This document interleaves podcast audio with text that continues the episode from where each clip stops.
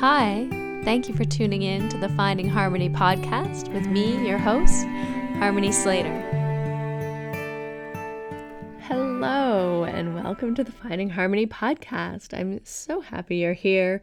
Today, we are having a hell of a lot of fun with Ellie Smith, who's an absolutely delightful human. I was fortunate enough to meet her a few years ago when she joined my B School Mastermind. B School is the business program that Marie Forleo offers. It's an online business training program that helps you really bring to life a business that will support your life, uh, a business that comes from the heart and is here to serve people, uh, giving you the tools and resources to either redesign or uplevel a business that you already have, or to create something completely from scratch uh, using tools and techniques that are available today that will reach more people, um, a broader audience uh, from an online perspective. So, Ellie came to this B School Mastermind with a dream, a dream in her heart. She didn't have a business already. She had an inclination for something that she wanted to create. And she has jumped in full force, full passion, and created something really beautiful and wonderful. She is, as she says, a recovering academic. Um, she became a yoga teacher by taking a teacher training around the same time that she signed up for B School. She wanted to serve her community and the students she was working with in an academic setting in a way that could really support their wellness. So she's just a really interesting and wonderful and funny human. And we're having a great discussion here about how she decided to take a gap year after completing university in England back in 2005 and has ended up spending the last 17 years living in Japan, becoming an assistant professor of cultural studies teaching at the university in Nagoya. Um, she's just really passionate about helping yoga beginners and the yoga curious navigate their way um, through sort of the beginning stages of taking on a yoga practice. And we're here to talk about culture, Japan, England, um, her experience with yoga, what gave her such a heart to serve people uh, in the in the capacity of bringing yoga to them or introducing yogic practices, techniques, and tools that they might not otherwise have been exposed to or interested in. And I think you're going to really love this conversation. It made me think a lot about when I first started teaching yoga, mm, like 22 years ago now, um, life was really different. You know, we didn't have all of these online resources or platforms or possibilities available. Um, yoga classes were typically passed down from teacher to teacher. You know, if someone decided that they didn't want to teach a class anymore, then you'd look for somebody, a teacher that you knew, or an upcoming teacher who would want to take that class on. Um, you know, everything was pretty much in person at that time. I was driving around trying to teach between private lessons and classes at about four different studios and gyms. I was teaching 17 classes a week at one point, driving like all over the city um, and just, you know, taking on any kind of private lessons, teaching out of people's homes that I, I could. And I mean, it just goes without saying the landscape has changed so much, so drastically now, where really you can teach private lessons online, you can connect to even teacher trainings online, you can connect to teachers from all over the world, like very um, well trained, highly sought after teachers. Sometimes you can take courses with them online, like my inner circle membership is an example of that, where students from all over the world, from Japan, from England, from the United States, from Australia, all come together and attend classes that I'm offering online. It's really wonderful. Um, also, other places in Europe as well. There's people, even South Africa, actually, people from all over the world come and practice with me every Friday in my Mysore class. And they attend conferences, philosophy classes, uh, breathwork classes, um, and chanting classes online with me monthly.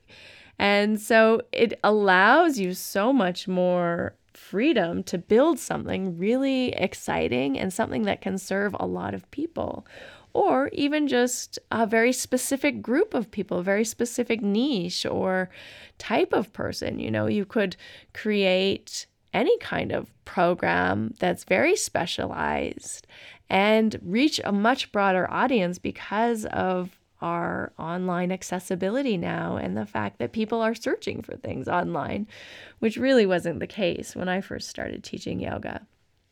So, yeah, it made me just kind of contemplate how far things have come in the last 20 years. And I would love to just, you know, help support you in bringing your dream to life, whether it's in little seedling stages or just an inclination in your heart, or whether you already have a business and you want to optimize it or expand it or up level recreate, reimagine what is possible in your business um, I'm going to suggest that you sign up for this free three day Build Your Dream Business Boot Camp Challenge with Marie Forleo. It's happening this week, February 7th, 8th, and 9th.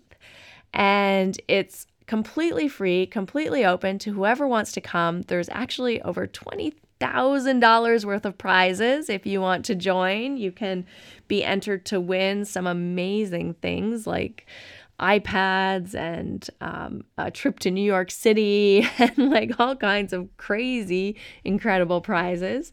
Um, we're going to look at how to create your dream business blueprint so that you're creating a business that's helping to serve you and nourish your life rather than you having to burn yourself out working in your business. We're going to learn ways to work less and make more money um, and discover how to fast track your success. So, if you're interested in building a yoga business, if that's something that's sitting there in the back of your mind, or a coaching business, a wellness business, if you're a therapist or a healer, this is an incredible free three day challenge that you should definitely, definitely take advantage of. And if you're interested in joining B School, it is going to open this week on February 9th. I would love for you to come in to my mastermind group. We have six weeks of in person coaching on how to build your business, looking at resources, websites, whatever it is that that is coming up for you coaching on mindset coaching on you know blocks that you might be having around I don't know how to price this or um, who is my ideal client? Who do I want to serve? Who are my ideal students? Um, we're doing all kinds of amazing sessions, money mindset sessions, how to, um, you know, have discovery calls or how to invite students into your program, different uh, ideas around that that you will find, I hope, very, very helpful. So, all of this is beginning this week. I would love for you to jump in and join. You can find all the links in the show notes and also in my Instagram bio and DM me if you have any questions at all. If you're curious, if you want to um, know more, you can always also jump on a call with me. I'm happy to connect with you to talk about your ideas for how you want to create either a coaching business or a yoga business, whether it's a studio or private classes or your own personal brand or combination of things. Maybe it's Ayurveda, maybe it's Reiki, maybe it's um, maybe you're virtual assistant for other wellness entrepreneurs. Also, B School is an incredible way to um, really learn how to maximize your effectiveness in your online presence. So rather than just throwing spaghetti at the wall and hoping something sticks, you can really learn the tools, the techniques, the strategies, the platforms, uh, the conversations that need to happen for you to grow your business in a sustainable way that is going to give you life and give you energy and make you excited to wake up every day rather than making you feel depleted and exhausted and worn out and feeling like nothing's working. So, that's my talk about B School. Come into the three day Dream Business Bootcamp Challenge this week. I will see you there. I'm so excited. And the B School program is all new this year, which is incredible. Um, it's going to be a great experience. There's no time like the present to really, really um, focus on what it is you want to create and bring to life and start building it now so you have a career that you love and a life that you love as you grow into the future. So, uh, without further ado, here is Ellie Smith. Uh, hi, welcome to the Finding Harmony podcast. I'm Harmony, and I'm here with Russell Case. Harmony. Uh oh, what? I um, we have a, a, guest today that I wanted to introduce you to. Uh, it's assistant professor of cultural studies at the University of Nagoya, Nippon. Uh-huh. Uh, and she has come on the show because uh, last week we interviewed someone. We talked about the, sen- the very sensitive topic of, of fat shaming. Oh, yeah. And so I wanted to have someone come on and talk to us about that. She's going to explain to us how she lost 75 kg. so, Ellie Smith that's Hi. quite a lot of weight to lose. Ellie and Bella are friends too. They know no. each other. Yeah, yeah we know each well, other. you would have yeah. been quite yeah. upset about fat shaming. Bella suffered. Yes. And yes, did yeah. you did, did, people start did did they make commentary when you lost all that excess baggage? I was congratulated because that excess baggage was not mine to have. That was an ex. oh, it was like a, a, whole human being. He was a furry piece being. of. Yeah. What, what's that? Like eight, 12 stone? It's a furry piece of stone. I don't know what that is. I'm just going to yeah. randomly say he was about 10 stone. Um, Good job. yeah, 10 stone. That sounds about right. mm. Yeah, 10 we'll times 60 is like yeah. 160. Yeah, How that's pretty good. Many pounds in Japan. But you've 14. been in Japan for a long mm. time now. I couldn't believe yes. how long you've been there for. Since 2005 now, yeah. Wow. Um, I, wow. Yeah, it was quite by accident. That was um, not the intention. It was um, it was after I graduated university um, I in 2005 I didn't really know what the next step was going to be, and I had applied to a master's degree that I deferred for a year because um, mm-hmm. I was going to. I was like, oh, I'll just go work in Japan for a year. That would be fun. Um, and I guess I'm still on that gap year. Never, never went back. so, Seven, 17 years later. yeah, yeah, yeah, yeah. I took a yeah. gap year to um, I don't I don't know if we have that expression in North America, yeah, but I took we do. I took a gap year to South Korea between um, uh, schooling okay. and and I I, I had I had applied to the JET program because I wanted to go to Japan quite badly because I heard that Japanese girls were easy, and I unfortunately was late in my application, and that is like that's a, a hard line for the Japanese. Don't be late.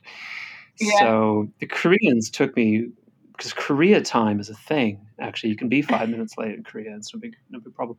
So I went to Korea right. instead, and I, I could have, I sh- maybe I should have, I could have stayed in Korea sixteen years for sure. Could have. Yeah. Yeah. But I was not popular. I had what they call horse face, and it was not sexually attractive. Unlike oh. uh, with the okay. Japanese. I've never heard of that. Horseface? Okay. Oh, you were never, never called horseface behind your back in Japan? No. oh, see, that's already Why? sounds like a nicer place to live than where I was. no, um, people often comment on the fact that I have a, a tall nose and a small face. Um, oh, which that's good. Yeah, it's apparently yeah. Uh, I've had quite a few people, just random like elderly ladies on the train, very well meaning, who just come up and they're like put their hand on my face, like small face. That's, oh, small face. hello. yeah. Oh, that's that hasn't happened so much recently, but in my first couple of years, that would Mm. happen quite a lot. Yeah, yeah, That's so Good funny. God. yeah. yeah. Wow. Um, That's phenomenal. That's the best story I've ever heard. And we've done like 200 of these episodes, and that's the best story I've ever heard. yeah, it's Wow. um, yeah. I mean, it's it was never threatening or anything like that. It was it was just sweet and like you know, it's curi- Yeah. curiosity. I think um, Yeah. people would come and like It's touch my hair and Mhm. things like that. it's I like when your Sanskrit professor took a hold of your boob in A Mysore. little different. A little different. and it was he was very sweet and self-effacing, no, very kindly very old man. different, different. Everyone came to him to learn puja, and he's extremely hi- highly regarded. And he took a good grab, didn't he? Yeah. Oh, Oh, goodness. Sweet man. Yeah. Very sweet, things tiny man. But it's interesting. I remember I Mm. was in China in 2002, I think. And um and it was it was the same because we were also in like a lot of areas that were pretty remote to tourists Yeah. and so many of the people we were meeting had never seen like a, a Caucasian person up close. Yeah. Mhm. And Yeah, so yeah. just like random people would come and like touch my hair and touch Mhm. my face and Yeah, touch my Yeah. arm and be like, "Oh, you have hairy arms." And I'm like, "They're not arms. that hairy." Come on. It's very. yeah, yeah. Yes, I have. I have been asked like, don't don't you shave your arms? And I'm like, I, it's just I've never even thought about that. Yeah, yeah, But it is interesting. I mean, you've been there 17 years, so I'm sure like the world is so different like now than it was even back in the early 2000s. You know, travel's so much more pervasive and you know, there's so much Yeah. more um I guess people meeting other people from different cultures. So yeah. it's less of a yeah, I novelty mean- to see white people in you know primarily Asian countries and things like that. Yeah, that's true. I was thinking about this the other day because when I first arrived here, um, I, I am in a rural part of, of Japan Yeah. where I live. And I think in that those first couple of years, all of the road signs, it was all kanji, all the Japanese characters. Right. Um, so Yeah. one of the first things I had to do was like learn how to recognize my local train station because I didn't know where to get off the train. Otherwise Yeah. but now it's um yeah everything has like a, an english translation or, or the the roman alphabet at least written under it. So it's, it's a lot easier to navigate. And then of course we've got google maps now so we don't even have to look up from the phone. But Yeah. yeah there are it, it has um i don't know if improved is the right word but there, there are a lot more um, a, lot more awareness now i think of of you know there is life outside of japan and people don't secretly take my photo as much anymore i don't know if that's just because Yeah. i'm old and it's not worth it but Yeah, I remember that was a big thing too. Everyone wanting to take take a picture with me just because it was Yeah. like such a novelty to see blonde hair and blue eyes and yeah um, Yeah. yeah, so strange. But I think, yeah, like you say, is um, yeah, it's a testimony probably to how much more pervasive tourism is, right? That signs would be Yeah. in both Japanese and English, being sort of uh, probably the, I guess, the most common language of that tourists would sort of have it have in common. yeah So, yeah. certainly made life a bit easier Yeah. to like look up because I mean back then we didn't even have um, Google Translate or anything like that. We didn't have iPhones then, so Yeah, it was right? just uh, kept, yeah, looking at a map and trying to match what I'm seeing in the real life with what's on paper, and then ending up in somewhere completely different to where I'm supposed to be. So Wow. yeah, I mean that's just part part of it.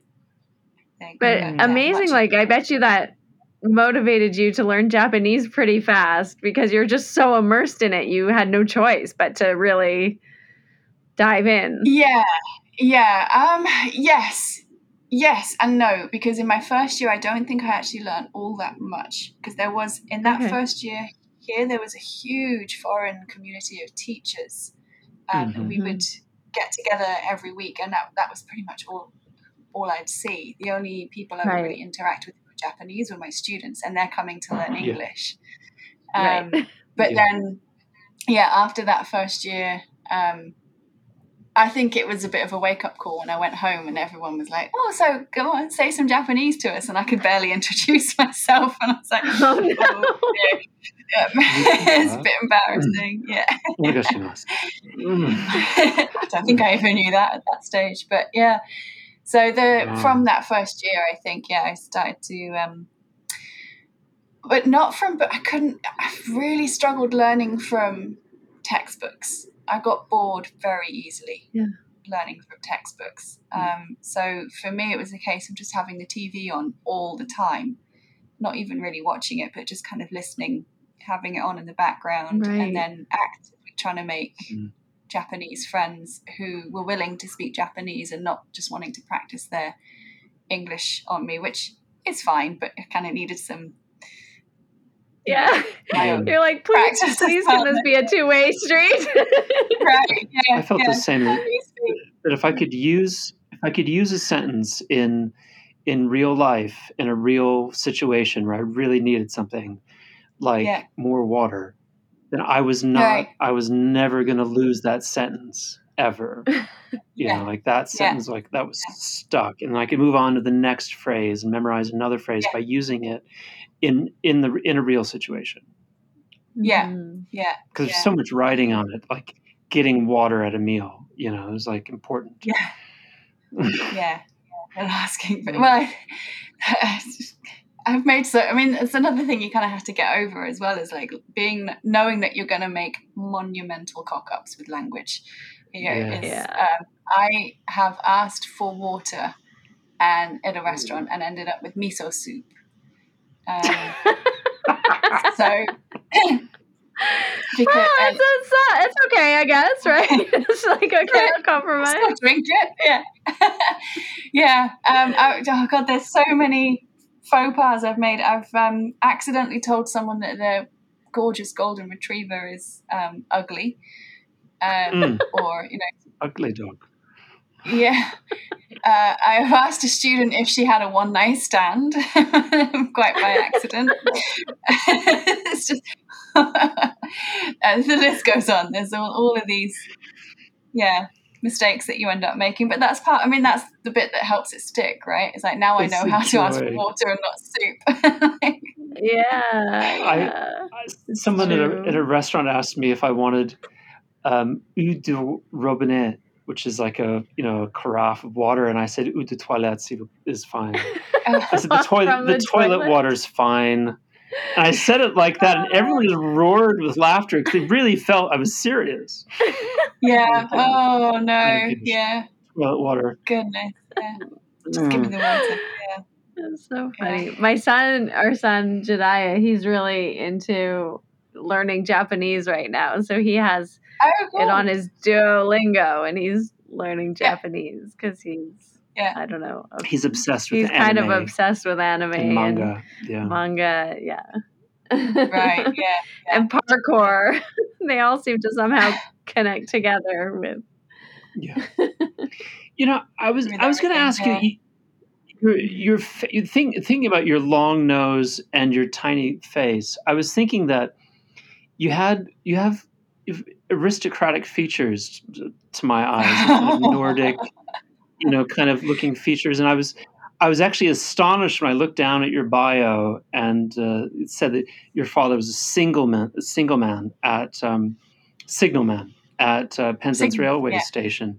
Signalman Yeah. and uh, you know, you know, like our parents are, are working class, and you know, my dad's a mechanic, and but it, it struck me that uh, we shared th- that in common, the three of us, these kind of um, academic or upper middle class uh, ambitions, and so I was struck by that that you you kind of grew up, I think, as on a as a nearly a, a farm girl in Penzance, Yeah. and and became an assistant professor of cultural studies in Japan. I wanted to know more about that that journey because especially if you hate if you find textbooks dull, that's quite a leap. so, yeah, well, the farm that I live lived on that my my my mum is still there is um, not run by my parents. They aren't farmers. Um, we just lived on on the lived in the house there essentially. Mm-hmm. Um, but yeah, so my parents' history then I guess we should start there. Is um, my dad is was from um, South London, and my mum. I guess you say my mum was more from the aristocratic side.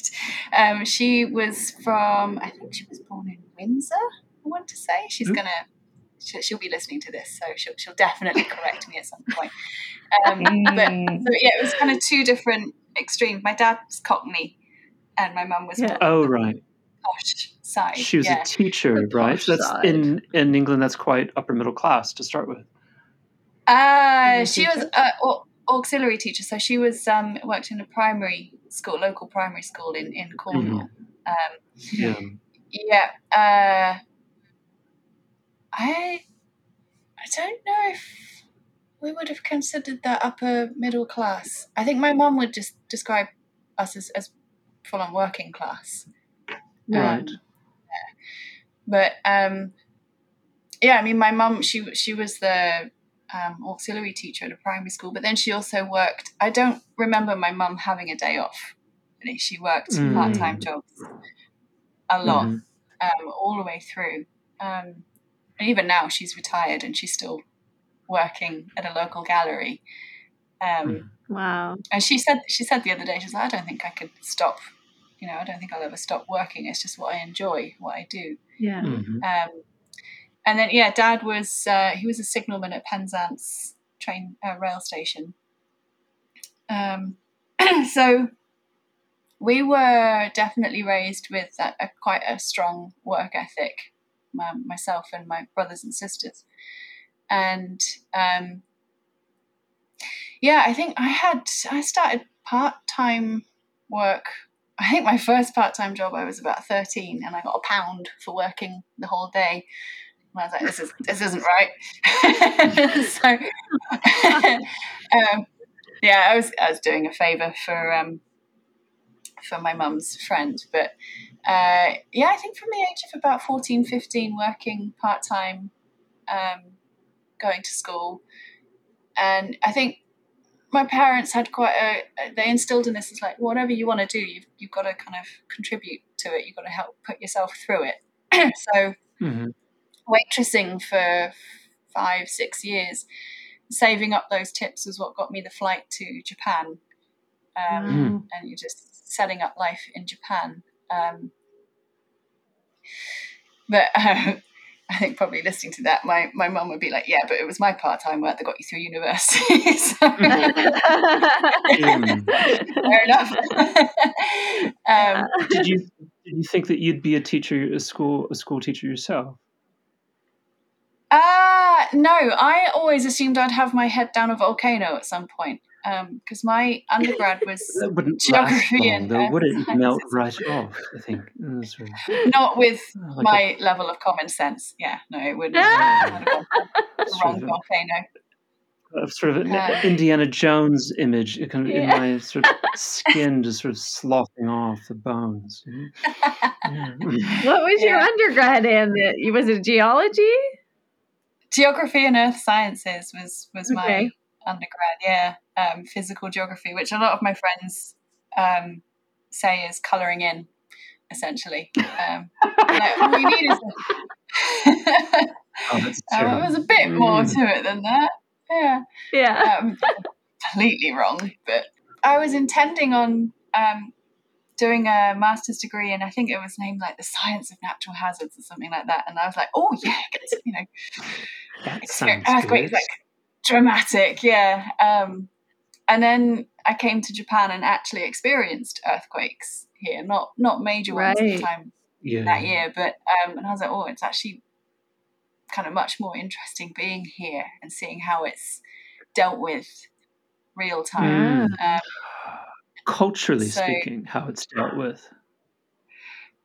Uh, yes. So just how, um, yeah, culturally speaking, I guess, kind of.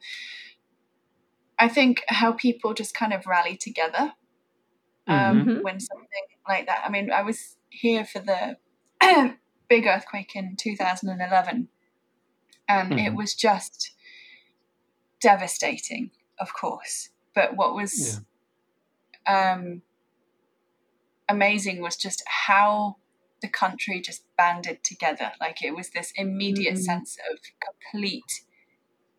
Uh, everybody's unified. We're all in this together. We're going to get each other through it. Um, uh, it- yeah, that that was amazing, and and also just logistically, like how people, like what systems are in place for when something like this happens, uh, big or Mhm. small. Um, Right. And you know, everyone is so prepared here. Like there is um, drills in place. We have drills at the university every year.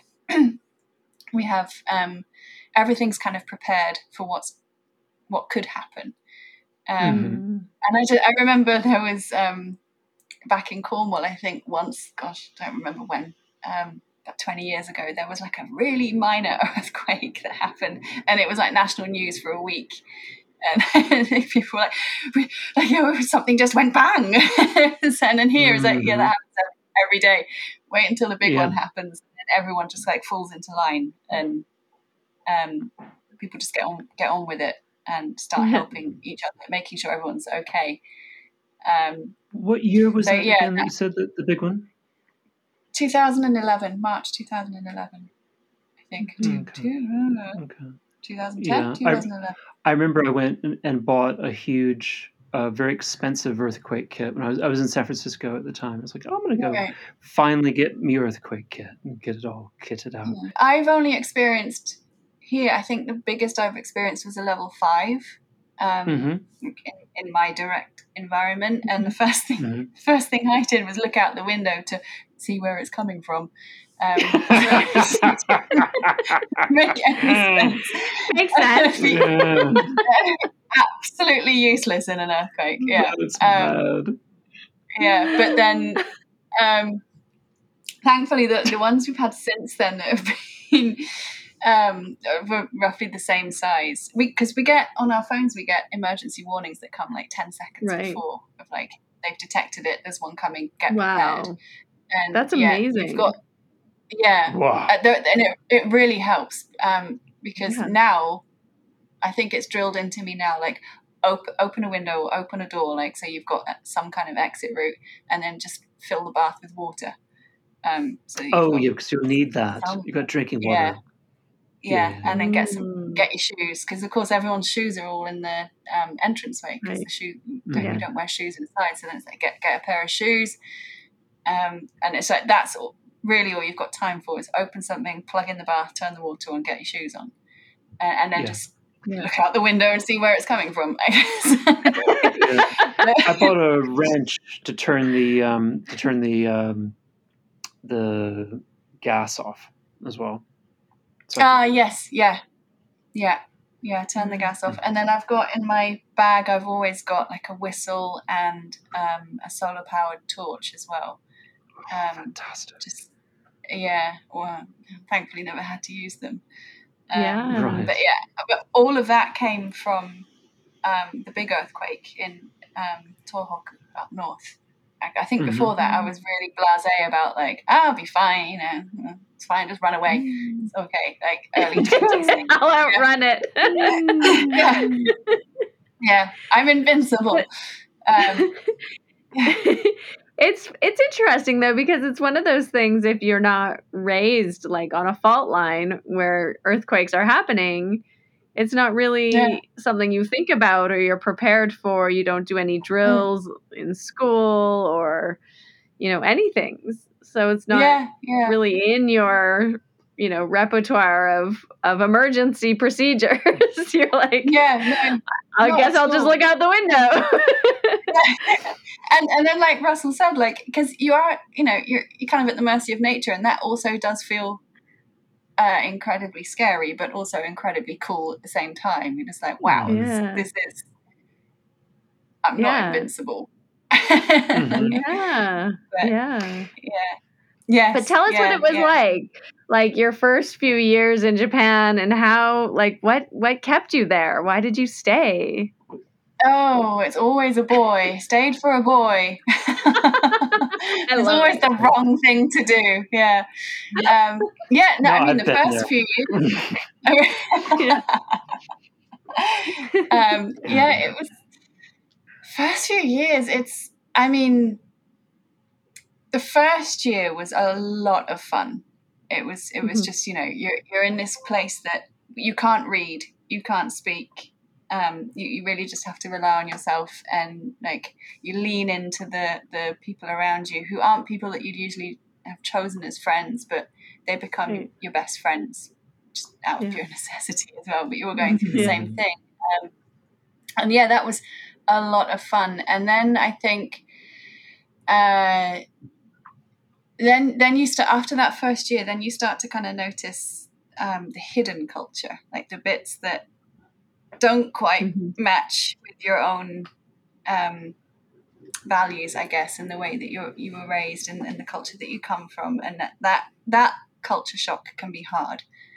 Um, I Mm. think, and kind of ad- adjusting to, I guess, just trying to fit in, trying to assimilate to what's going on around you, just to make life a little bit easier. Um, and then, yeah, Mhm. I, by then I was in a, a relationship um, with a guy that wasn't the best of relationships. Um, that was it was a hard relationship to be in, but again, it was difficult to navigate. Like, is this his character or is this culture? Like, is this how Mhm. people Mhm. are here, or is this just someone who's not all that well, or you know, not Mhm. not Right. a nice Right. particularly nice person and that that took a few years to figure out and then when i did figure it out and i was like okay no all right that's just him that's that's who he was Right. You- it was a if I- bit of a cultural miscommunication potentially. Well, actually, I think you you said, if I, if you don't mind me saying, I think you said that Mm. it, it was abusive. yeah so that relationship um not at first. It, i, I kind of call it like a slow burn.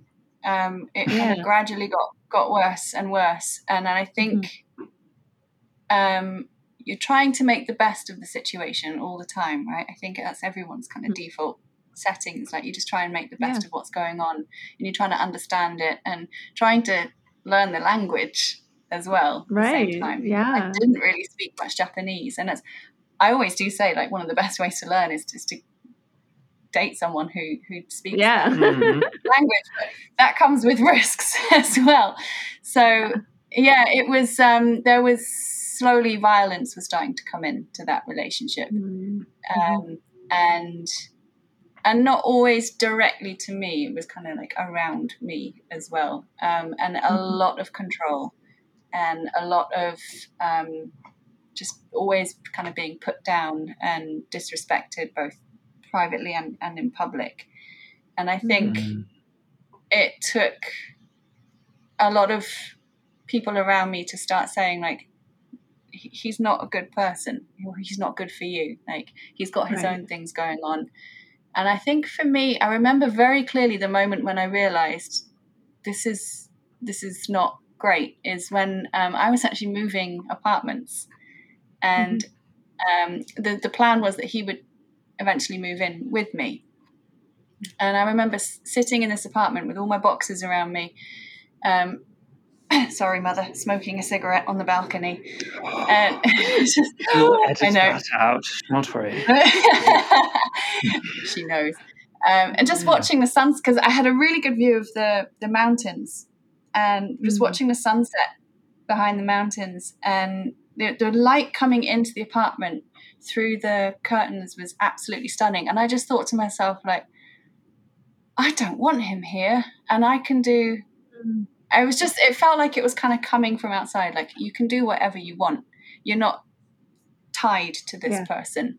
And I just sat down and made a list of all the things that I would do with my life if he wasn't in there, if he wasn't in Mm. it. And and I think ten days later, I phoned him up and was like, "I'm done. I can't. I can't do this Mhm. anymore." And I never saw him again. Um, Wow. And yeah, I have a, a quote here that you said, and if I could read it, please forgive me if I've if I've got the wrong fellow. Yoga initially was recommended to me by an ex-boyfriend in 2007, who suggested I try it to lose weight.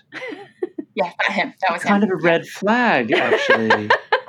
Kind of a bit of a red flag, yeah. Like you should I- lose some yeah. weight, yeah. Like Yeah, that, you, fuck, um, you fuck off, yeah.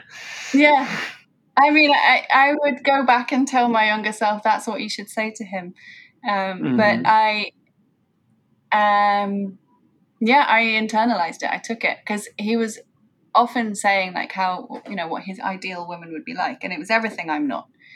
And Right. she be small, Oh and have short dark hair, and I'm like, well, I'm, yeah, essentially, yes, yeah. yeah. Um, so I was always naive. I think I was just naive. I was in my early twenties, and I was trying to impress people, please, and all of that, and just you know saying, okay, all right, well, I'm gonna find ways to like lose lose the weight. And the, the weight I was trying to lose, I wasn't I wasn't big at that point, No. and and I I have curves, right? And I think that was what I was trying to get rid of, and it's just impossible. And yeah, so I was, gosh, I was not eating. I was drinking a lot, but I was not eating all that much in those days. And I was, um, I mean, I was smoking, so that was like another. Like, oh, that that'll help somehow. yeah. and Mhm. I was running. I was going running um, almost daily, and then um, he he'd said to me, um, "This is amazing how things come full circle as well." Because he said, "Why don't you try yoga?" Because um, one of my best friends does yoga, and you know she she said it was great for weight loss. So I immediately bought um, a CD by Shiva Rea, I think. Mhm. yeah. She- Yeah. Yeah, and it was like a Yeah. 90 minute advanced yoga program, and I tried that like once. I don't know Oh where that CD is anymore. Yeah, I was like, this is fucking hard. Um, Mm. and then I went on to like a bunch of uh, like there's kind of like fitness programs that you could get online at the time. Um, Mhm. and I was just like jumping around my living room like a complete moron and feeling like a moron and yeah nothing was nothing was working and then um I I think around in 2000 around 2007 2008 I ended up in hospital with uh, pancreatitis and Oh, wow. I had uh, two weeks in hospital just being kind of drip fed and Yeah. morphine. Oh, it's lovely. Yeah. And my God. Good, isn't it? Mm. That's. Yeah. Um, That's pretty I think they serious. cut me though. In a off. foreign, yeah, in a foreign country though, Mm. that feels scary, especially when you're young. yeah, yeah, that was that was um it was quite scary, but the morphine certainly helped there. Yeah, Mhm. it abates the fear. Yeah, definitely. Quite And nice. because I Yeah. I'd spent two weeks on a drip. When I came out, I'd obviously lost quite a lot of weight, and I was down at forty five kilograms um, at that point. And Yeah, the doctors had me on a, a program to, you know, put the weight back on in a way Mhm. that supports your pancreas. And he had made this comment of, "This is perfect. How you are now is is great." And I was just like, um, "How I am now was like kind of close close to not being here anymore." Close Um, to yeah. death. yeah, Mm. and I think that that for me was was the red flag. Um, Mhm. And I mean, I'm still in that relationship for another year or two after that. Um, but it was kind of like that was the trigger where I was like, yeah, I'm. I, that's just not me. That's not. I cannot be that person, that shape. yeah. And that's that's when I started to realize like I'm not. I'm far more than how I look. And if that's Yeah. not enough for you, and and you need to find ways to control that, then I'm not the person for you. And then just Mhm. slowly like, a- and the yoga because he'd recommended yoga. I mean, eventually I did start getting back into yoga, um, and that it was his recommendation that got me out of the relationship because it was the yoga that was helping me to see like you're okay as you are. You you you don't need to be Yeah. anything other than what you are. And and actually, the the friend that he was talking about, she's a, a Mhm. local teacher, and we've reconnected. and so Oh, that's how it's cool. kind of all come back full circle. It's like now now we're friends, and I don't know where Amazing. he is, but Yeah. yeah, it was it was a tough five years, um, but it wasn't all doom and gloom. There was a lot of um, a lot of fun was had in those five years, with or without him, um, Mhm. and it was a, a good. Uh, yeah, a, a lot was learnt, I think, and Yeah. yeah, lots of red flags, uh, deal breakers. I think kind of come into your horizon there, but yeah, it was. Um, Mhm. so there, But there's sometimes you have to go through those. Yeah, that's 75 kilograms that Yeah, you lost. Quite a lot of weight to lose. sometimes you have to go Yeah. through those experiences. I mean, to really have that lesson sink in of like, Yeah. I'm not, you know, I'm not going to try to change myself for someone else. Yeah. Yeah, Right. You I'm kind of want to to be. to. You want to be cherished for who you are. Yeah. But Yeah. sometimes I think until you are in a, a a situation or a relationship where that really isn't happening and it really hits home, like yeah, yeah, wow, this is abusive, this is unhealthy, this is somebody who doesn't even like me, Yeah. right. let Yeah, alone yeah. love me. Right? Yes, you don't yeah. you don't have the contrast almost in a way. And and I think too, especially like as a young woman, often that's like a reflection of how you feel about yourself sometimes, right? Like Yes. like often we don't really like ourselves because we're growing up in a culture with a lot of, you know, pressures maybe to act a certain way, to look a certain way, to be a certain way and feeling Yeah. very much like we're not none of those things, right? We're not perfect and we're not, you know, a supermodel or Yeah. whatever. And so we're also trying to like not love ourselves. we're trying to love ourselves, Yeah. but we don't know how, right? And so exactly. Yeah, exactly. You're trying to kind of check all the boxes of you know this is how you you should be to be accepted as a as, as um, a lovable person, and Yeah. no matter how many boxes you check, you're you're never going to be good enough. And exactly. so you kind of you kind of have to make your own checklist. I think of like, well, this this is Yeah. who when I'm it's the um uh, I can't remember where I read it. It's the rocking chair technique, where you imagine yourself as a ninety-year-old in a rocking chair, and, Yeah. like looking back on your life, and it's like, who was I, and what were Yeah. my, Mhm. you know, ha- ha- what did I leave on this earth? And it's like Yeah. that checklist that he had for me is nowhere near who who I would want to be looking back at 90 years old. Like I don't want to be like, yeah, I was down at 45 kilograms and I managed to maintain it, you know, unhealthily. Mhm. so what? Like, like I'd, Yeah. I'd rather be the shape size I am now, eating all the sugar and not really worrying about getting into Marichyasana D because I've never been able to get into it anyway. Um, and yeah. you know, just Yeah. be, being someone who is um, at first kind and Mhm. and um, trying to uh, find ways to bridge the gap between me and the person in front of me. We're different, but can't we, instead of judge that, can't we be curious about it and like kind of I don't know, shake hands across that that gap and Yeah. you know Mhm. that that's more of who I'd want to be instead of you know spend time in this um, deep dark hole worrying about well should I have that extra slice of pizza because that might add on a kilogram here or there. It's just it's not worth it. It's not worth it. And then there's so much more fun to be had when you're in a completely different culture as well. And you you then start to realize like um this is a culture where I can actually enjoy myself. I can have fun. Yeah, it's going to be really tough sometimes, but that's what it's all about. And I think it's um might sound a bit cliche now, but it was Brene Brown that says, you know, you don't you learn to belong, not to fit in. And I think Mm. that's that's been the lesson here is like finding h- how I belong as me um, regardless of what other people around me think. And they're going to think a lot because this is Japan and I'm not Japanese. And Yeah. I was gonna say a lot of like, like a lot of a lot of judgment does come your way, but I can still find a way to belong in in in who I am and carve out my little corner here. Um, mm-hmm. Instead of always trying to fit in, because I'm never going to fit in. I'm never going to be accepted as as you know someone who fits into this culture, and that's absolutely yeah. fine.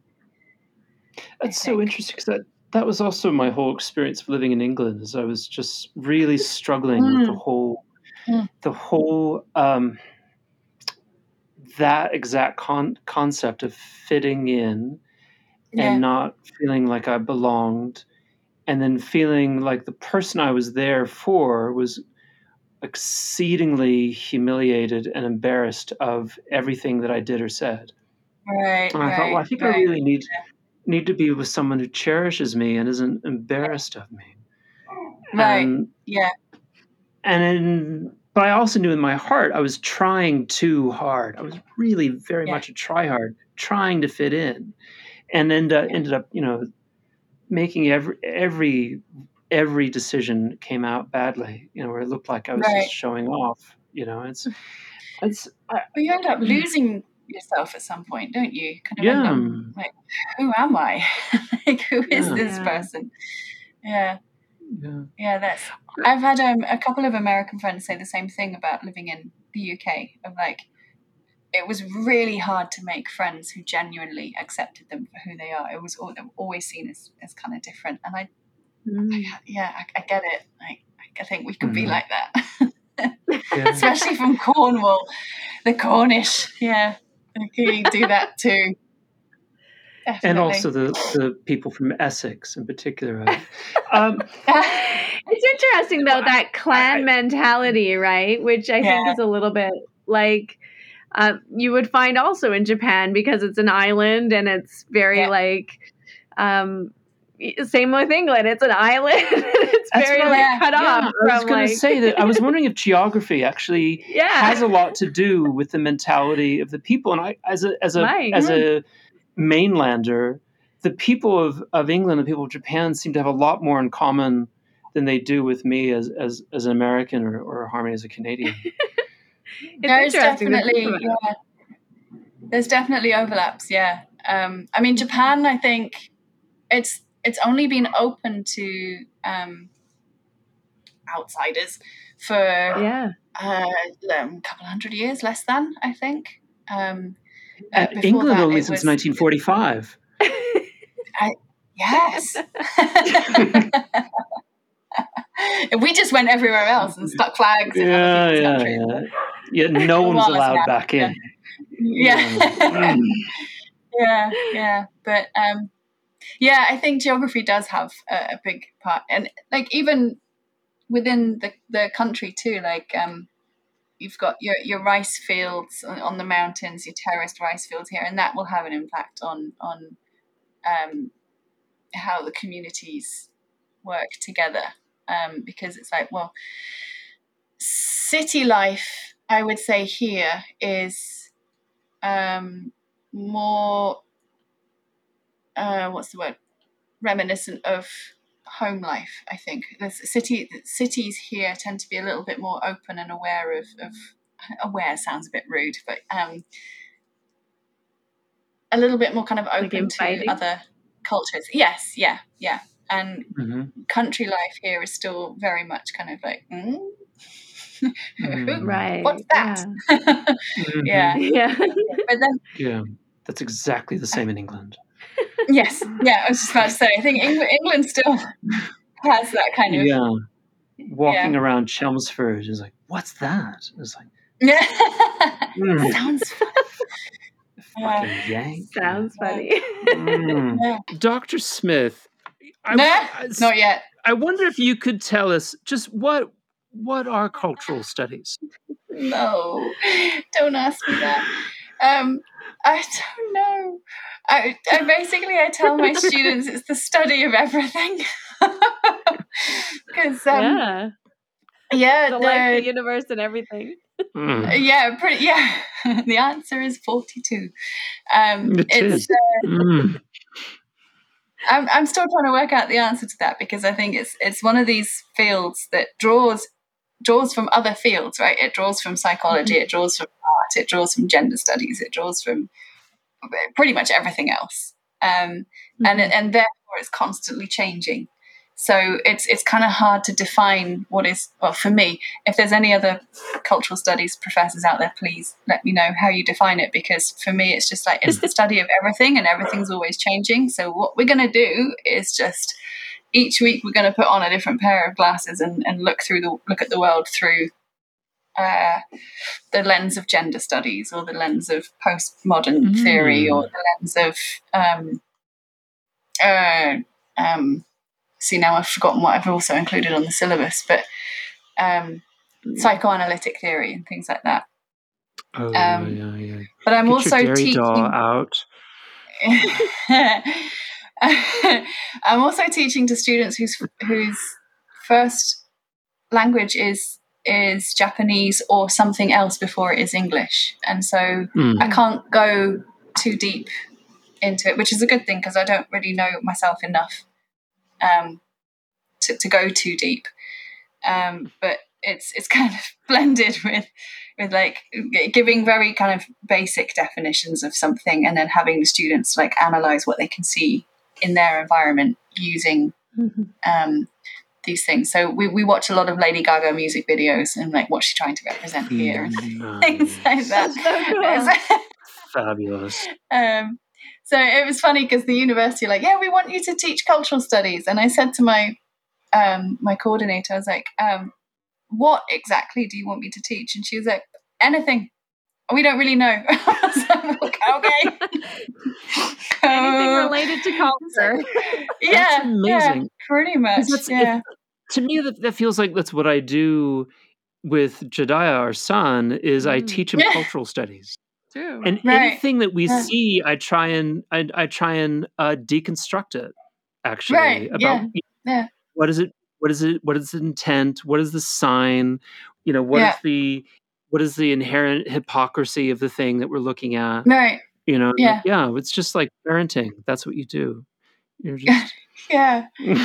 And we always just, like to have a conversation about like the difference between culture and cult, though, right? Because ah, oh, we're in a cult yeah. The, the yeah. when you're so bought into the culture, it can become like the cult, cultish, right? Yeah, yeah, cultish, yeah. yeah.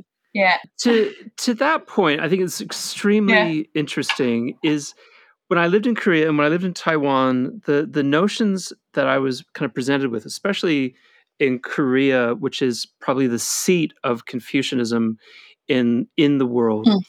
is this notion that Kongjanim or or Confucius is something that children should learn so they mm. learn to obey, they learn order, they learn to um, be good students out in the world. At a, mm. at a mm. certain point in their lives, they must learn uh, I, I, nojanim, which is to say uh, Taoism. Mm. And they mm. have to learn how to explode and break out of these categories to become mm. human beings and it's something that mm. old people do and you have to oh, you have to okay. Go through this process of life to understand how to be a free uh, living creature of the world and that that struck me as um as something else that you said and to quote you again uh, in the past it was through pranayama and meditation that i got these very brief glimpses of something I don't mm. think English has the words to describe. It's not bliss, but it's better than that. It's not nothingness because it's far from empty. And and the kind of Zen phrase came to me of suchness. Mm. You know, there's a mm. kind of hmm. sense of suchness. And mm that's the kind of like zen is that again that kind of thing that, that comes to us after years of oppressive confucianism of being yeah. held in an ashtanga box for 30 years and then you can start to flower and experience you know liberation yes yeah yeah liberate i was about to say liberation yeah and it's it's liberation that's not like a complete reckless sense of freedom but it's like um you've got a certain measure, or you're aware that you have a certain measure of self control. and you know Mm. you control what's happening um, it in in these moments, and you you've set I don't know if this is making any sense, but you've set some kind of boundaries of like this is this is what's okay, this is what's not okay, and then you can just kind of exist there. I don't know if that sounds really esoteric and kind of Mm. difficult to re- No. relate to, but like, and it's. I think I had these moments, like very, very short, two or three second moments that happen probably like once every, gosh, five years, of like, Yeah. Mm.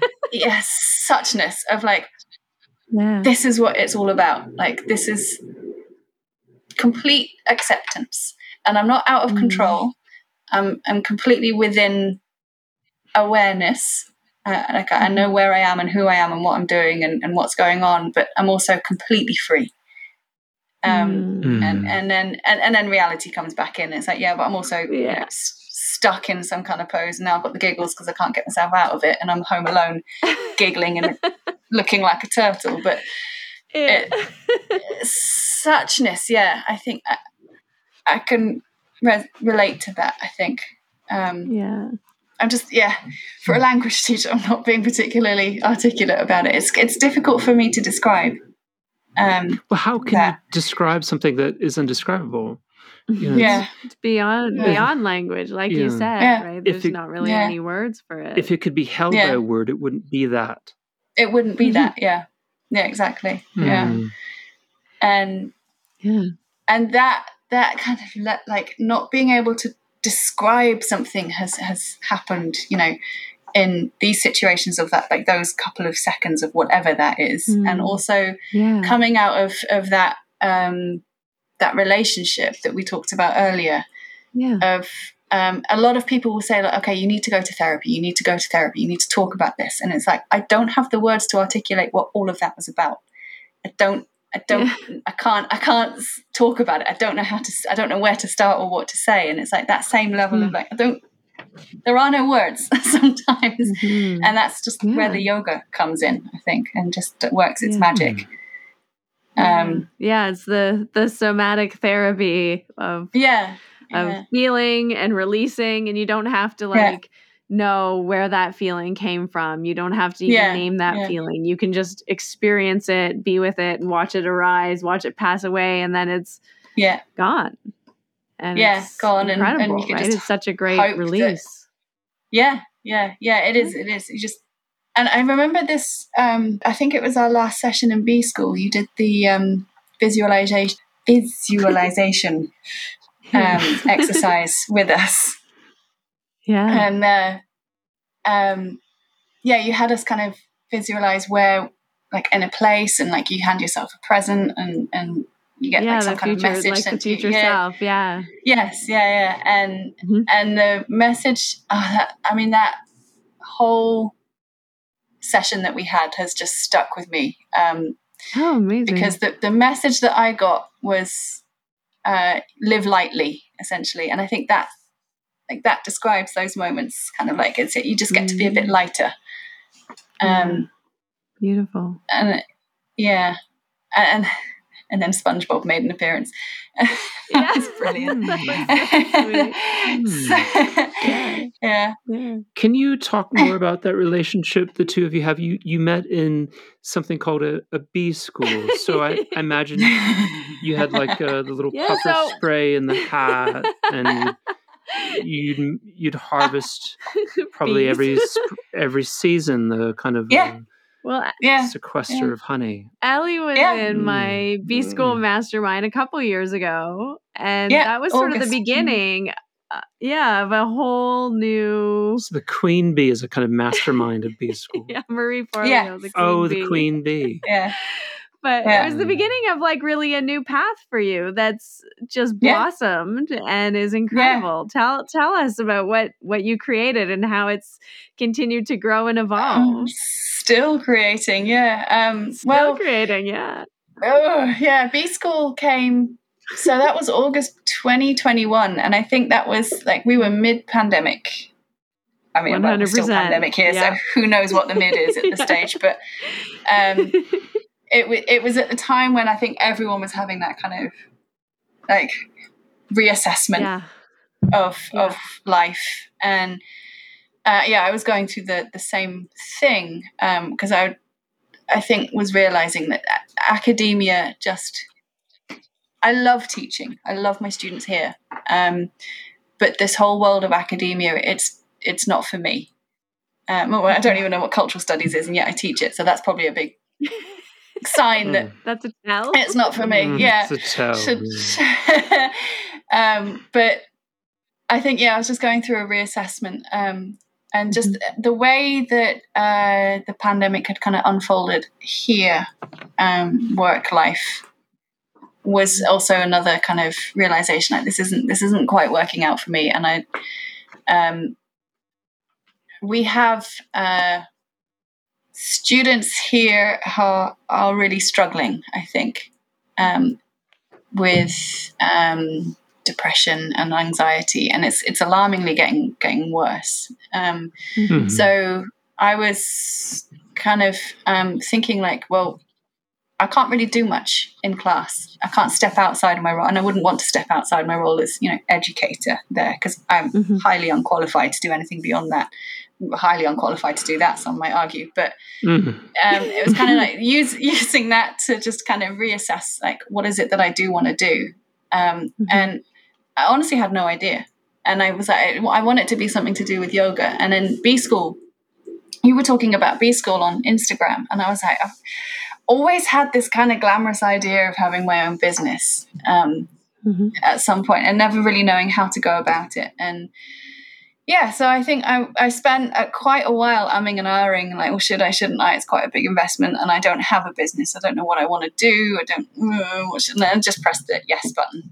And then I told my spent spent a lot of money, and uh, he uh, he was supportive, and yeah, so then it was um, through B school and just being with, I think at that stage, such a really cool group of people who were further along in their ideas than than I was. Um, most of us, anyway. I think people had a fairly concrete idea in that group of what they wanted to do, and it was just really nice to be with like-minded people eh, who were just so kind and supportive and you know nothing that you said was daft uh, not you. I mean nothing that i said was daft or taken as daft. Like nothing was any kind of question was okay. And going through b school was intense. I mean that was that was a, a six week roller coaster.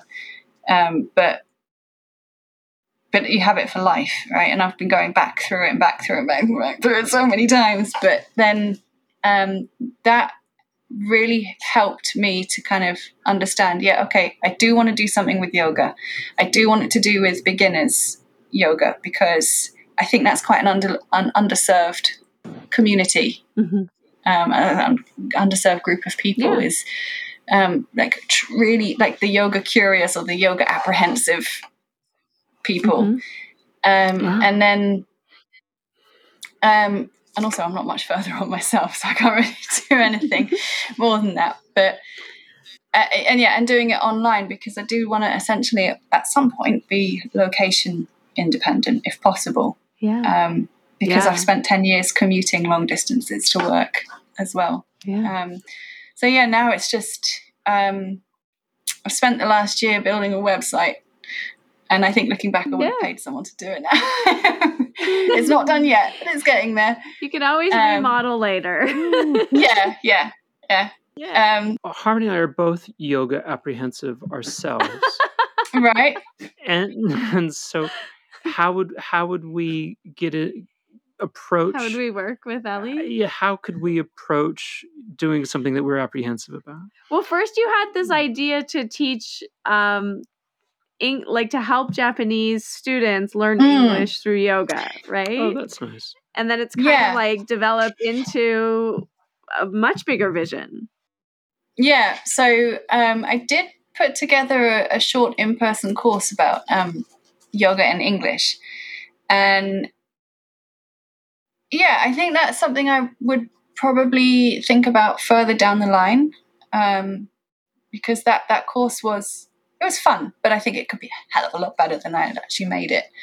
Um, and I think I was I spent a lot of time trying to marry like what I do now with what like te- how does yoga fit into that, and I was trying to Right. fit Mhm. teaching English into that. Um, right.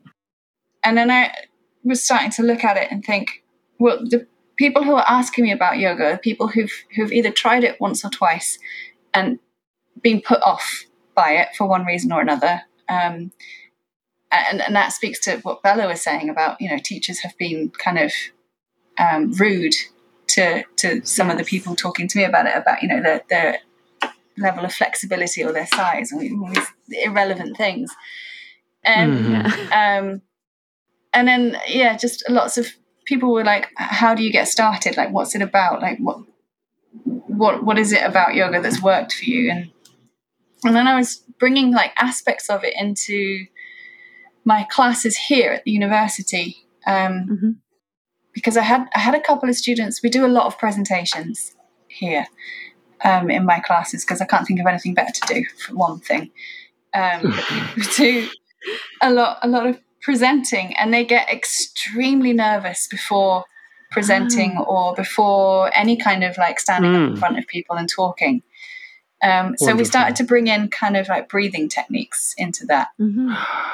Because a lot of the Oh. students are like we know like i had a student who said like i i i can label everything that's happening to me. Like i can feel my heart is racing. I can feel like my i've just lost i'm, I'm hallucinating essentially. And i'm doesn't matter how because i was just like oh just practice practice practice. He's like it doesn't matter how much i've practiced. I know this presentation off by heart but when i stand up in front of my peers everything goes.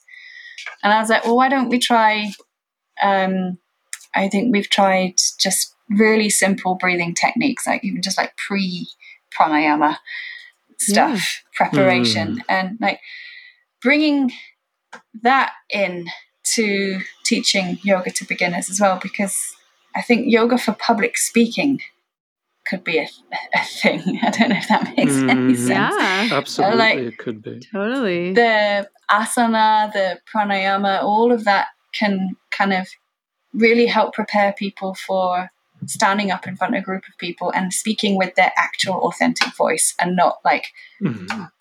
really fast and really high pitched and just hoping it's going to be over in, in 10 minutes. Like, Mhm. Mhm. um, yeah. so I think that's kind of the that's where I'm going to be able to marry what I've been doing the last 17 years with Yeah. with with yoga. Um, but for now, it's it's more just um, figuring out how things go business wise, um, using beginners, uh, yoga for beginners um, as a niche because that that just tends to be what people are asking me about, like beginner yogas, yoga, beginner yogas Yeah. beginner yoga practitioners are uh, people who are coming to me at the moment. That's a great So place why- to start. Why not? I want to. Yeah. I want to Yeah. work with the beginner yogas. yeah, the beginner yogas. the beginner yogas. Yeah. Yeah, no, Yeah. it's amazing. It's so Yeah. good. That sounds like a real, like a true dharma. Actually, that you know, Mhm. you've you've you've identified where in your life you can you can um, combine different facets of yourself. Uh, Mm, Really s- synchronistic is what it sounds like. mm, and also really give people this is what I love is like give people the skills and the tools that Mm. they can use to really Yeah. improve their life in a in Yeah. a really Immediate. practical, immediate, Yeah. tangible way. mm, And I mm. think sometimes that gets a bit lost. Um, yeah, you know, Yeah. when people are chasing enlightenment or liberation or yeah, the, you know, ineffable experience.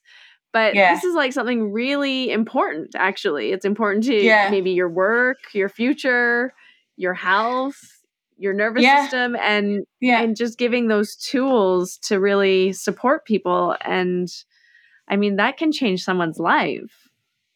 Well, uh, well, uh, wouldn't that be nice? Yeah, but Yeah, Um, yeah, totally. I think also just like that when I really sat down and thought about it, um, which was out of the six weeks of, of B school, like Yeah. I had to had to kind of um, once it was over, like sit down and really go deep into like who is my ICA, and hmm um, part of it was like, well, after that relationship, like I said earlier, like I didn't know how to express myself. I, I spent so long just not saying things for fear of of repercussions, but then I was I found myself kind of like oh I don't really don't know how to like talk to people and like meeting new people was hell and being able to I agree. Um, just to I always, I think I always just came across as that kind of like really, I mean, maybe even still now, but like cheesy and awkward and like that that person of like, hi, how are you? Nice, it's really nice to meet you. How, please be my friend, kind of person. um, and like the yoga has kind of helped ease that. So just yeah, bringing that that into it because that's how it worked for me. Because I'm not giving presentations myself, but then that would also work for my students because they are, or anyone who's doing any kind of public speaking. Yeah. As well. So yeah, I mean, we'll see. We'll see how that goes. But right now, it's just I'm just focusing on beginners. If, if you don't mind me interrupting, I I barely pay any attention at all to what Harmony does in her professional life. What is an ICA? Ideal customer avatar. F- what? It's, it's your ideal, your ideal customer, your ideal client, or your Why ideal. Why do you student. say avatar? Yeah. These are real people.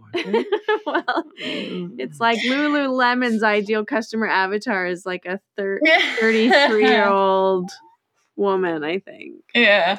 That's yeah. a real person. Yeah. yeah. They have a name and a job and a, a family potentially, depending yeah. on their age. Yeah. Sometimes mm. they're divorced. Mm. Sometimes they're remarried. Mm. Yeah. I did that once for my mom's company. Actually, I know what you mean. I thought that was. I, I didn't. I've never heard the word avatar used, but it was like an the ideal client or something right. like that. Yeah. Like we either had um, a 55, 50, 55 year old Karen Mm. who drives a Volvo and is the hospital recruiter in, um, you know, uh, uh, Wilmington, Vermont. Right. Or you've got, um, uh, you know, Doctor Doctor Jiang, who is a 33 year old with with three kids who drives a Mercedes, and like those, I think I know him. to marry too. those two. we try to marry those two together, and that's that's the job. That's why we have urology Right. recruiters is to put those two people together. That Yeah. that makes yeah. it an avatar. Those two Yeah. people are avatars. Karen and Dr. Yes. Kim. Avatar. Yeah. Yeah. Just like the movie. yeah. Yeah. An ICA. I It's so wonky. An ICA. That's like it's what what kind of word is that when you when you have An your acronym. it's the inside Oh, the in- terminology yeah, of the your of your inside- of your um, insider language. culture. Yeah. Yeah. Well, I mean, one beautiful thing about being a past B schooler, B school Mm. student, is we get to do the Dream Business Bootcamp Challenge coming up Yeah. Yeah. this week, February seventh, eighth, and 9th. And and then also B School is all new this year. So Yeah, I saw Marie's gone Yeah, in yeah. and yeah, refurbished, re-recorded, all new fun sheets, all new videos. Nice. And you get because you have B School for Life, you get the new content, All of it. Yeah. which is amazing. Yeah. Yeah. God knows So I've been back we in. get to and- go through it all again. Yes. Yeah. Yeah, It's definitely yeah. worth it. Yeah. Yeah. Um, the- I mean, Yeah. I'm so thankful that it is for life because those six weeks uh, were fantastic. But I, I need. I've spent. I've It's a lot. the last year and a half going back and back and back. Yeah. Yeah. yeah. Um, it's a lot. That's but amazing, It's, yeah. it's really good that it also that you, you know you've got lifetime access and also lifetime access to everything that's updated as well. So yeah, I'm definitely going to be going back Yeah. in.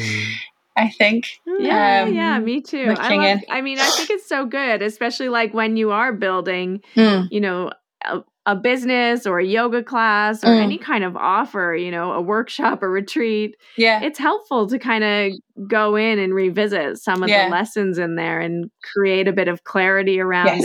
it and, Yeah. you know, refocus sort of who is this for? What am Yes. I trying to help people with? You know, Yeah. what, do, what do I want their experience to be inside of this class or this Exactly. Yeah. program or you know 'Cause- it's it's just helps to yeah really focus the mind and grow your business in a way that's intentional Yes. rather than by Uh, default or by mistake Yeah. Yeah. yeah, I think uh, yeah.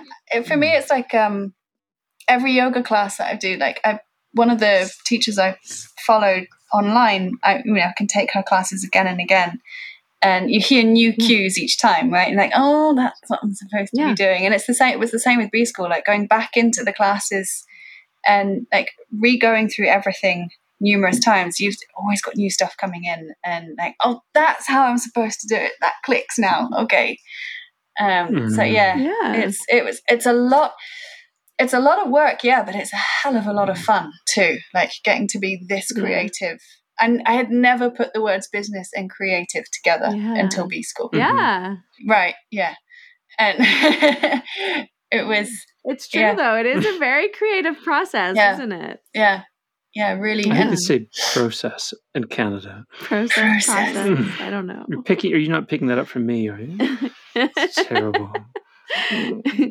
yeah, yeah. You get to. I mean, it's like all the writing and even just like yeah, yeah, envisioning what you want your website to look like and yeah. creating it and bringing it to life. I yeah. love that. Yeah, yeah. And mm-hmm. I think I was initially kind of like holding back be- before signing up because I was like, well, I don't know anything. I haven't got a business. I'm I'm not even a yoga. I wasn't certified at that point. I'd been practicing for several years. Yeah, but um, mm. and I I would say like I'm quite glad I didn't let that hold me back um, because mm. yeah, even like knowing nothing and not having anything.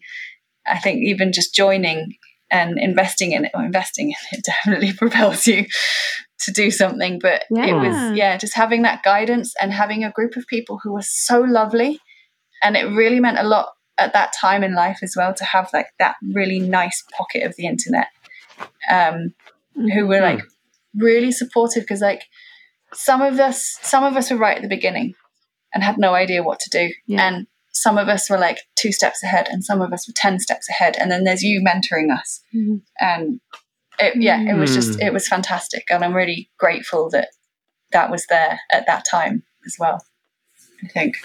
What was the the trigger for you signing up? Because that seems like quite a big leap to make. Yeah uh, yeah um so i might get emotional at this part but um my mm. my dad passed away uh, in April of 2020. Um, right when Japan had just, dis- well, right when the whole world had decided to kind of stop any kind of international travel. Yeah. Um, and Japan, unfortunately, kind of kept that for a few years. And uh, I think that for me was a, a kind of a, a, catalyst, the reassessment there, because um, I when that happened, of course, that was right at the beginning of the semester, and right when our university or every university was trying to decide, do we go in person or do we go online? And I think the very next day, um, our university said, okay, we're going online, and it was mad panic of uh, okay, mm. we've got to get hmm. everything ready. We've got to do it. And this is where we learn that Japan is not actually as technically advanced as we might think. And people were kind of struggling to use Zoom and struggling to use learning management systems. Right. And students don't have access to computers at home. They don't know how to use a computer for a lot of them. Um, and mm-hmm. I think I had basically then spent the next three to six months just ignoring the fact that this thing, this horrible thing had happened at home. And I had just mm-hmm. focused on mm-hmm. um, getting through the semester and getting the students through the semester. Mm-hmm. And I think at yeah. the end of that semester, I, I, just, I remember saying to my brother, like, I sat down on the couch and it felt like someone had just handed me this really heavy load of not just dad dying, but I'd lost a best friend several years beforehand, and you know all of that relationship stuff that it just all yeah. just came landing in my lap, and I was like, I have something has to change. Like I can't be mm. working like this and not dealing with with these things, and something has to change, and and I want to be working on my own terms. I want to have my own um, time process things Um, I want to I want to be able to you know I need a bit of control, I guess, um, in life Yeah. because it felt like everything was just kind of I was losing control. Um, and yeah, and that's I think really what was the catalyst for me joining B school was like I mean it kind of came at the right time. It's like hey, you can have this life, and it's like oh. Okay, Could I? okay. Hmm. Really? yeah. All right then. Is it possible? Yeah. Um, Yeah. Hmm. and yeah and it's just um yeah it's it's it's been it's been hard work but it's been definitely worth it i think um Yeah. Hmm. just taking that because yeah i think that that was kind of a, a big realization for me of like i'm i'm not dealing with things and i'm Mhm. possibly blaming outside influences and i actually just need to deal with it myself Mhm. and you know i've got i've got yoga I've, i did end up in therapy i think at one point and then um just started to kind of like claw back some control and you know hopefully doing proud along the process along the way Hmm. As well. For sure. yeah because Hmm. Yeah. he'd be the first Nice. person to be like just do it you never know what's going to happen like you can always hear him in my ear just being ah you never know like just do it go for it so yeah, Yeah. go That's for so it nice. went for it yeah yeah So beautiful. Aw. So beautiful. Oh, it's lovely. Yeah. And it's nice to build a dream. It's nice to like Yeah. work on your own thing and be creating something for your future too. So like Yeah. you say, you know, if you want to leave Japan at some point, yeah you have this other business that you've Right. created for yourself that you can take anywhere in the world. Yeah, And that's yeah it's something And- that's yours. right and it's something you can leave behind as well i think Yeah. like there's some kind of Yeah. I think i've struggled here with teaching. I f- find myself struggling with like am i actually really making an impact? 'Cause you never really know. Um, because for a lot of students it is just getting to that next level to to get into corporate japan. But i think yeah this this would be something like i could you know possibly if it works out leave behind as well and just like have yeah. yeah. We'll see. We'll see how it goes. But i mean it it feels worth it. It feels um, like this is the right thing to be doing i think as well. So yeah. Yeah don't let Beautiful. not having anything hold you back i think Yeah, it started like a whole snowball for you. I Yeah. remember you were like, I'm signing up for a teacher training and I'm Yeah. going to teach yoga. and it was like, Yeah. wow, you're doing everything all at once. I did. I did. I did it all at once. Yeah, I think that that was. But that teacher training also was fantastic. I got really lucky to using them, and then from there doing other trainings um, with some really fantastic teachers as well. And then, yeah, um, I think yeah, it has. It's just, it's just snowballed. It, it has been a, a lot of a lot of work, but it's not been like laborious work. It's. I mean, it's had its moments, but it's been it's been a hell of a lot of fun. Is all I can really say. And that could be my epitaph at the end. I love it. A hell of yeah. a lot of fun. Hell of a lot of fun, yeah. Beautiful. I think, yeah. Well, we're gonna we're gonna put your website in the show notes, but you can tell everyone what it is here so they can go look Oh, it up. it's highly imaginatively. It's just elliesmithyoga.com. It's not completely finished Perfect. yet. Um, it's, it's, it's a work in progress. Um, yeah, but it, hopefully over the next few years, it's going to grow into something much more than it already is. Um, and yeah, just come come say hi. And I'm on Instagram as well. Uh, Also, Ellie Smith Yoga because I've got no imagination. Um, No, it's So- good. It's easy to remember. Yeah. You know, you remember clarity, clarity over um cuteness or something. or yeah, clarity over cleverness. That's it. Yeah, yeah, Cleverness. Yes. Yes. Yeah.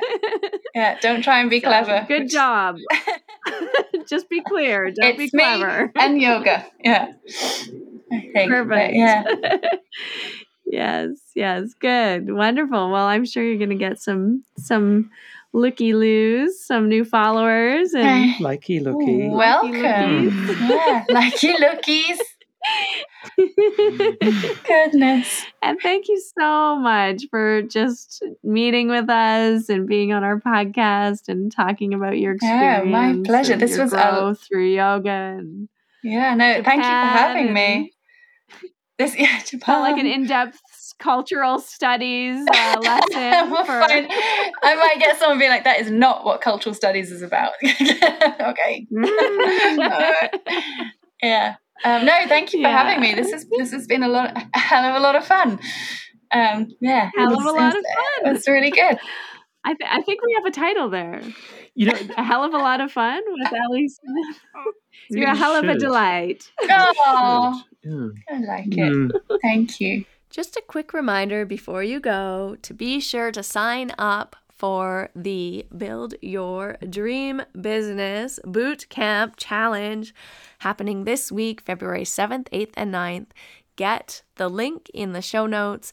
You can get the link in my Instagram bio on my website. Come on into the challenge. It's going to change your life. I am sure of it. It's incredible. Marie's energy is credible. She's an awesome coach, an awesome business uh, guide, an incredible heart centered entrepreneur who's built a conscious, sustainable business that just is creating so much good in the world, you know, donating to so many amazing causes and bringing really, really incredible resources and guests onto Marie TV and into her program to help support her students, her clients in attaining their success and creating the life and business that they love. So come on in. It's happening this week. B School doors are opening February 9th. I would love for you to join me inside my mastermind. There's also a ton of bonuses happening, um, you know, private groups, some workshops, uh, half day retreat, all good stuff, incredible, incredible bonuses just for you. Um, it is so worth it and it is so much fun. So I hope to see you either inside the B School program or, you know, just give it a try. Join this Dream Business Bootcamp Challenge this week and uh, see how it goes. Thanks for listening to this episode of Finding Harmony. With me, your host, Harmony Slater. You can find out more information on my website, harmonyslater.com, and I look forward to connecting with you again soon.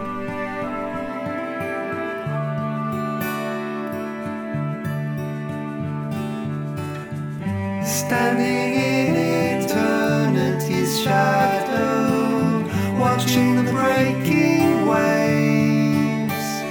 There's a